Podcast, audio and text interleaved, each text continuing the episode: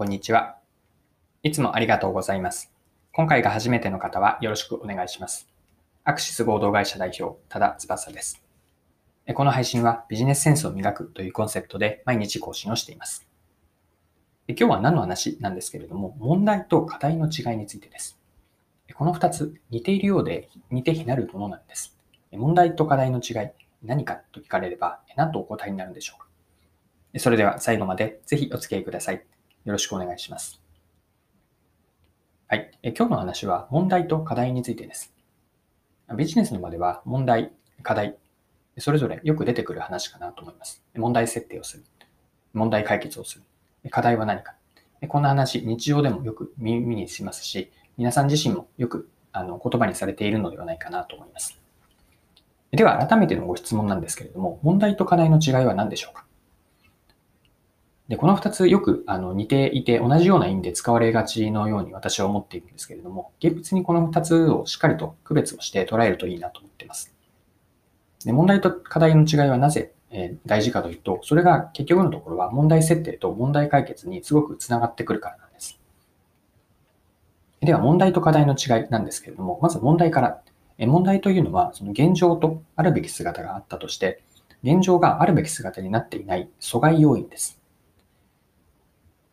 こう理想とするあるべき姿があって、だけれども現状がこうなので、それをこう現状が理想になっていない要因、これを問題だというふうに捉えます。じゃあ課題とは何でしょうか？課題は問題、そのあるべき姿を妨げる要因ですね。この問題を解決するためにやることです。アクションが課題になります。よって、まず問題があって、そのために何をやるかというのが課題なんです。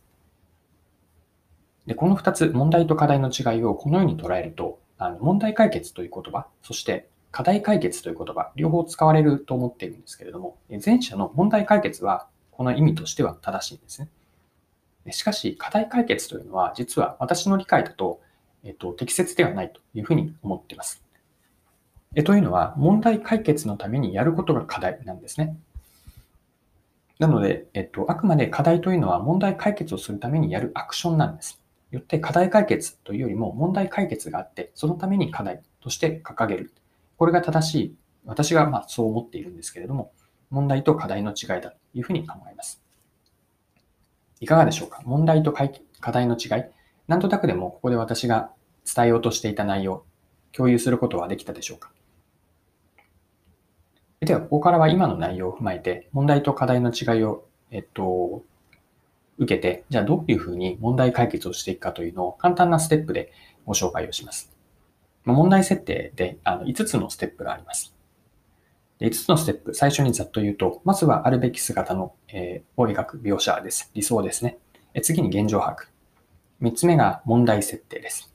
4つ目が、え、課題設定になります。ここはあえて分けてます。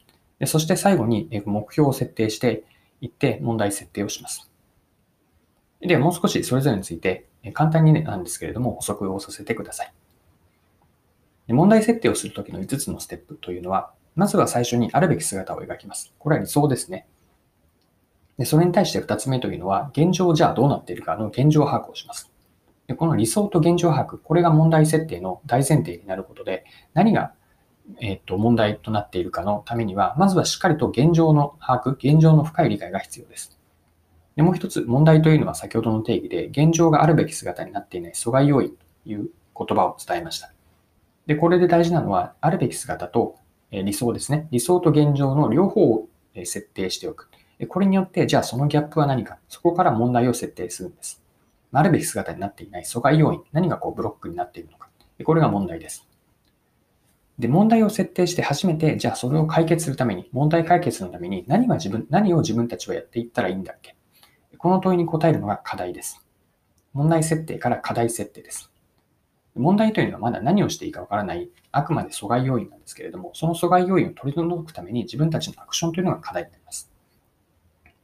で課題を設定をして、もう一つ、これ5つ目なんですけれども、やっておきたいと思うのは目標設定です。